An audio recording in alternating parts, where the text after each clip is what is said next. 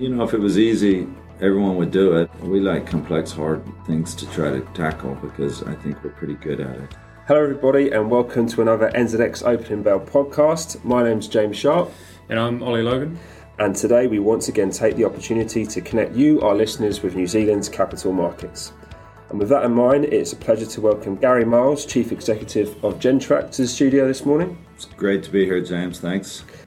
Gary joined Gentrack in October two thousand twenty, following an extensive international career in enterprise technology innovation and cloud capabilities, including serving on the leadership team of Amdocs, NASDAQ listed, a provider of cloud business software and services to the communications industry. He also founded and successfully scaled several technology companies. Gary, uh, you're over here from the U K, so um, first question I've got to ask you is how how is it to be in New Zealand? It's amazing, really. I love this country. Um, I've only been twice, and each time people are super, uh, super friendly. It's uh, it's dynamic. I was able to get out, out on the water this weekend. Sun was shining. The gannets were diving. The dolphins were out. It's it's, it's pretty magical. It's great. Uh, pretty, pretty different to um, I think U K. Is it is it now minus six over there? As a as a fellow, as a someone who lives there from there originally, um, I think it's pretty cold in December usually. I hope it's not minus six in London because I I, I turned off my heater before I left town three weeks ago. so uh, anyway, yeah, it's cold. It's cold and dark. We're getting into that period, but uh, but London's you know such a vibrant place. If you don't if you can't find good things to do in London, then you're you're in a bit of trouble, I think. Exactly, exactly. Um, all right, so so we'll, we'll, then we'll start from the kind of the obvious. So, um, for the purposes and, and for the you know position of our listeners, would you be able to just summarise Gentrack? You know, and what what you guys do, um, what your kind of key value add is, your point of difference, and uh, yeah, take it from there really. Yeah. So um, we service the utilities industry and airports. I'm going to focus mostly on utilities today. Um, The utilities being energy and water retailers and uh, gentailers, people that both generate and provide retail services.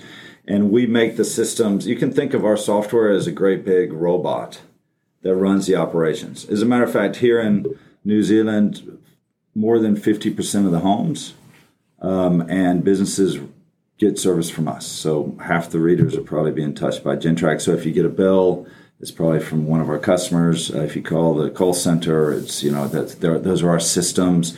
We take all the smart smart meter readings and calculate charges, and and more and more increasingly, we're moving into helping the industry move to sustainable green solutions uh, that I think, quite frankly, that that customers and businesses are are crying out for.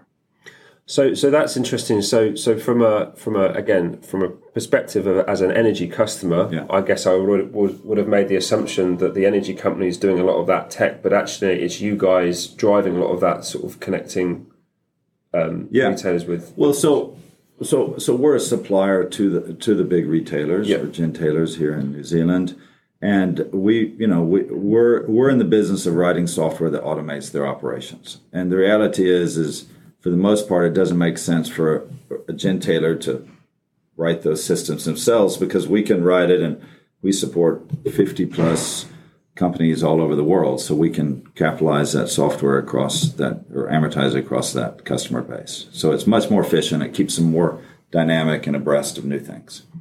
And um, you mentioned, uh, you know, your support of companies here in New Zealand, um, but you're obviously a global business. I mean, right. What what are some of your other kind of key markets?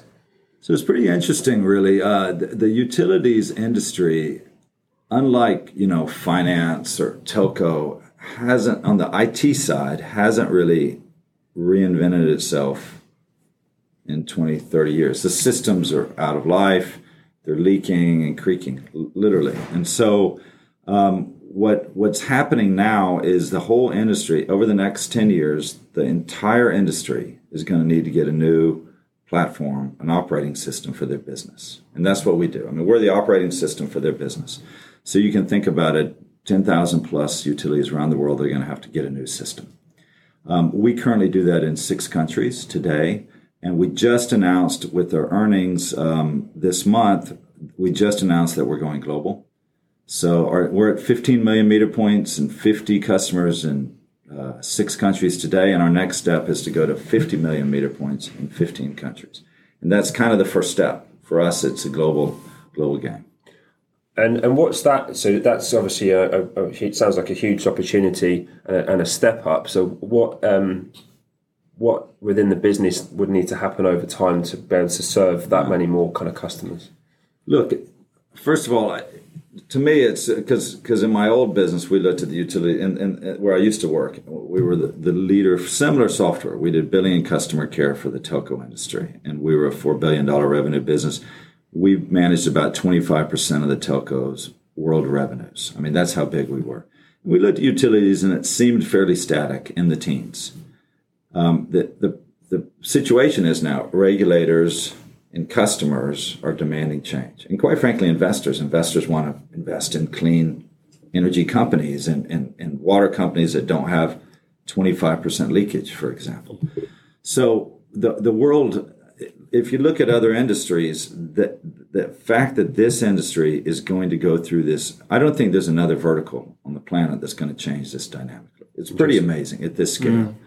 So what we're looking at is how do we grow to this challenge? Because we know how to deliver systems. Our software is fundamentally, you know, it's, it's super capable. We just released our new technology stack, which is a modernization of our Our technology that we've been building for thirty-five years, we just modernized it. We released that in September. So what what keeps me up at night is right now we have a lot of new business. How do I how do I grow my talent pool to deliver that? Mm. That's uh, that's I think that's the biggest challenge. And in terms of the tech side of things, is G two or G two point oh? Can you comment on where that's heading and sort of the next evolution of the company? So G two is our composable cloud-native technology stack. We call it our trilogy stack because we've decided for this global expansion that we need strong partners. So we partner with Salesforce, which is the world's leading customer relationship management software, and they sit and integrate onto our stack. We do the billing and metering and settlement and data ingestion, all the, really the heart of it, and then we run on A W S, which is the world's leading cloud platform. So you have the world's leading C R M, the most capable billing system, and the world's leading cloud technology. And that's our trilogy stack. And that's what we want to go migrate and upgrade the industry with. And so in terms of the competitive landscape, where does that then position you relative to where, you know, your traditional competitors have been? Yeah, so if you look at the, this space, there's um, there's a few products that were built in the late nineties and early two thousands. Right. Like S A P is the big incumbent. They're the second largest software company in Europe. They make a customer relationship management system and a billing system. They bring them together to service utilities. And they're the eight hundred pound gorilla in this space. The issue is, is, you know, they've used really expensive systems integrators to integrate it, a lot of customization. And those systems that are running today, I've kind of been surrounded by a sea of Excels, a lot of people trying to service them, much slower to innovate. And then when you look into the changing world, like like in Australia, we have a, a really exciting project now where we're doing solar and battery bundles. So suddenly a consumer that used to just get a bill, static bill every month, now is in control of their power. They have a battery in their home. They fill the battery when the sun's shining. And then when they need to access coal off the grid, they don't. They they deplete the battery. Yeah. So we're taking homes off the grid, doing new things. Um, anyway, that's that's the kind of um, that's the kind of programs that we're trying to roll out with our customers. Yeah, interesting. And so to zoom out a little bit and maybe uh, into your background a little, can you tell us a little about yourself? You're obviously here in New Zealand, but based in London and from the U S, so um, a little bit about your background and, and, and the tech sector and just general. So Ali, I um, I'm from Texas originally. Um, was fortunate enough to go to Manhattan as a young man after university, which uh, was, was was was pretty good and interesting. And then I moved to Moscow in the mid nineties. I was there for about eight years, which was really a once in a century type of transformation. I mean, it was, I was really fortunate, uh, met some amazing people and had some pretty, uh, wild experiences, which are probably not the podcast, you know, stories of fantastic. Uh, but, but it was, it, but it was, it was really, really interesting. Um, anyway, and then sold a business that we built there, um, It was probably the most successful software company in Russia at the time. We, we exported our product to about thirty countries, sold that to a U K business, and I've been in the U K ever since. So, yeah. And so across that time, what have you seen in terms of the change in the tech sector has obviously accelerated significantly, but what are the, some of the key themes that come across for you?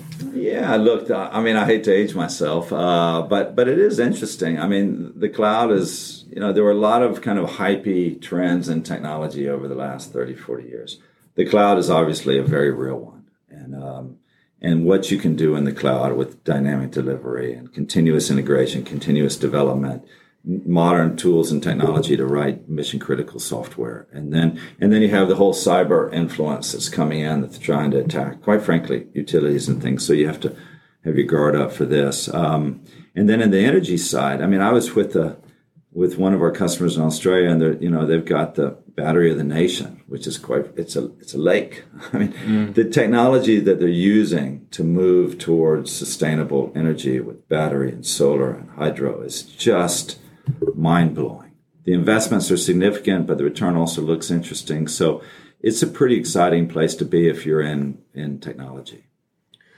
It does sound like an yeah, amazing opportunity, and, and I guess one that just really touches everyone's sort of day-to-day in terms of energy use and, and their kind of how they manage their energy at home, and, and obviously businesses businesses as well. Um, you mentioned before about kind of challenges for the sector from a Uh, kind of an employment and a number of people perspective. Yeah. Uh, how pr- profound are those challenges, and, and how do you think about uh, address- uh, overcoming them over time? Look, we we have a one hundred plus pro- program right now. We're about a six hundred person company, and uh, which is good because it's small enough that we can be agile, but but it's large enough that we have some muscle. And Ali, I reckon I realize I didn't really answer your question. So we're, we're mostly in Australia, New Zealand, and the U K. Those are our big markets. We also are in Singapore, Papua New Guinea and Fiji and Ireland and others. Um, but, but but look, I, I think the challenge is different in each operating theater. I mean, you know, we, we had a very hypermarket, hy- hypey market even three months ago with people pressures um, because, you know, inflation was running and running. Now the talk of of, of more of a recession, uh, we're saying that that holding on to people, and we have good attrition uh, retention rates anyway, but still it's always a concern in the tech sector that holding on to good talent is is is is better now, and finding good talent is better in recession kind of leading areas. In New Zealand, we'd like to see the government uh, open up a little bit and let more I T professionals in. Um, I think it's holding the industry back. New Zealand is a uh, a great exporter of fantastic technology, so is one of the companies that's trying to do this for the New Zealand economy. We we and our customers would benefit from that. Um, but you know, it's there's always a fight for top talent. That's that's just that's the way it is. So you just need to make your, you know, you need to make the purpose interesting and the company interesting and and, and the culture good. Um, maybe for the listeners here in New Zealand, it might be interesting to get a perspective of what you're seeing in the U K as well. There's obviously been a lot going on across Europe, and right. especially, particularly in the U K, with um, government changes and, yeah. and what's happening across central you, banks. You guys notice that? We do notice that. So, yeah, is there anything you're seeing on the ground there that would be of interest to, to listeners here in New Zealand? Look, The, the U K market is one of the most dynamic energy markets in the world because most of the suppliers there don't generate energy. They're just retailers, which means they have pretty thin margins. So you have to, as a supplier like us, you have to really be efficient, and you have to automate everything for them. You need to automate their operations. You need a very, very good operating metrics. So it's a place where we, I think, and all of our, a lot of our competitors are there. So it's a battleground. So we, I, I like to think that we, we sharpen our blade there, actually, and uh, and the world looks to the U K to see how to how to do transformations and things. Australia and New Zealand, the world looks to for, for different reasons. The sustainability edge. The, Australia is the Wild West as far as you know, energy and intermittency and the grid and private pricing agreements, and it's just it's a it's a it's just a source of dynamic innovation. So those two markets, one really innovative and the other hyper-competitive, that the world's looking at. If you can succeed in those markets, then we think you, this is, you know, a good foundation to succeed worldwide. So I, I think they're both, you know, they're, they're both doing great stuff. Now, the regulator, it's tricky for us to, to be too vocal about it, but, you know, the regulator um, put in a price cap for consumers that they had once a year in the U K. And then wholesale energy prices went up eight times. And a lot of those um, private companies decided they didn't want to pay to heat twenty-seven million homes in the U K, and they exited the business. But the business is now being, the, the current regime's in there and subsidizing it and, uh, and, and kind of helping us weather this Ukrainian kind of inflicted, it's not just Ukraine, but the storm of wholesale prices. So, yeah. I guess that's the perpetual kind of challenge for energy markets. It is it is inherently macro by nature. It is inherently political, politicized. And so I guess if, if there's challenges now, I guess there will always be potentially something to kind of think about yeah. in the sector, would you say? Would that be accurate? Yeah, it makes it interesting. Yeah, right. I mean, you know, if it was easy, everyone would do it. We we like uh, we like complex, hard things to try to tackle because I think we're pretty good at it. Um But I do think that regulation needs to be careful. Um, it can get in the way. Um, it has a, it has a role, one hundred percent, um, and particularly with the targets. I think they need to be very, very kind of strict about the targets and not let it slip, because it's a little bit like saying you're going to get a membership at the gym and, you know, you just keep putting off going. Uh, we, we've got to be, the industry needs to be careful about that. So um, just thinking about your... Uh, result la- last week. Um, obviously, there was a really good response in the market. I'll be interested to see uh, hear about your thoughts about how you think Gentrack is perceived, um, and if there's anything that needs to be kind of um, developed in terms of people's understanding of the business and what opportunities uh, exist going into the future. First of all, we grew about twenty percent this last year. Uh, we put forecasts to grow and um, you know, mid-teens over the next foreseeable future. Um, it, it could be higher, you know, but but we're comfortable pushing that out. Um, the the reason we're able to do that is because the in, really the leading analyst worldwide for the utilities came out and said that twenty percent of the utilities worldwide are going to need to buy a new billing system like we make by twenty twenty-six. So, you know, and when the first two years I was in the business, we were getting a lot of the fundamentals right in our core markets. We've done that. And I was cautious about all of our numbers, and we overachieved them all. And now I'm going out also cautious but confident, saying, guys, now it's it's a growth phase.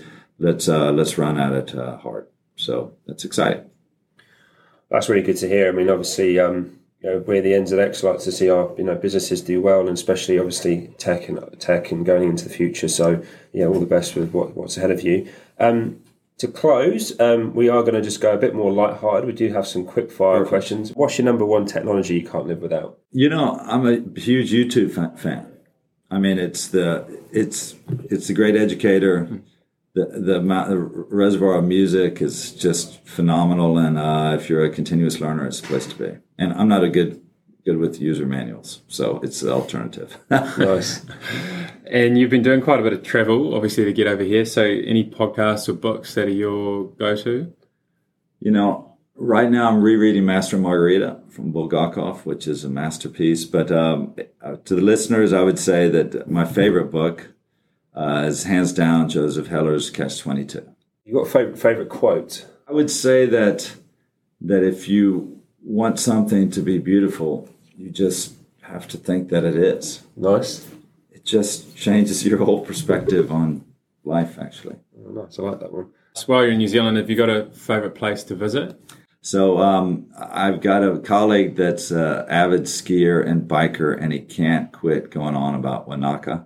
Uh, if I'm pronouncing it right, so I hope to get down there really soon and uh, get in get in front of him on the bike. It's a good place yeah. to be. Bike Glendale, I think, is the place to go down there. Uh, and then just to close, um, if you had one piece of advice to someone looking to join the tech industry um, and, and challenge the status quo, what would what would that advice be? Look, first of all, I'd say just do it. I think if you look at what's happening on the world with value creation and and and, and really changing things is happening in technology. It's just a super cool place to be. And, um, you know, follow your passion. I mean, that's just it. If you're if you're a creative person, just get in and start making stuff, um, because you can do it much quicker and than you used to. So um, dive in and, and, and give it your, give it your all. That's it. Nice. Great. So we'll wrap it up there. Um, thanks very much for your time, yeah. Gary. It's got a lot out of it, and um, really appreciate you making the time to come in and talk to us. Ali, James, thanks. Thanks, gentlemen. Uh, it's great to be here. Cheers. Great. And if anyone wants to find out more about Gentrack, uh, you can find them online at gentrack dot com and also under the ticker G T K on N Z X. The information provided in this podcast is a guide and is intended for general information purposes only. The information is not investment advice. The information should not be relied upon as a substitute for detailed advice from a professional advisor. The podcast may contain opinions or forward-looking statements, and actual results may vary from what is expressed in this podcast. The views expressed in this podcast are those of the presenter or guests and do not necessarily reflect the views of N Z X. N Z X Limited is not liable for any loss suffered through relying on the information in this podcast. N Z X makes no warranties as to the accuracy or completeness of the information in this podcast. All intellectual property rights in the content of this podcast are owned or used under license by N Z X, and N Z X's written consent is required to use, redistribute, or reproduce the content, or use it to create other works.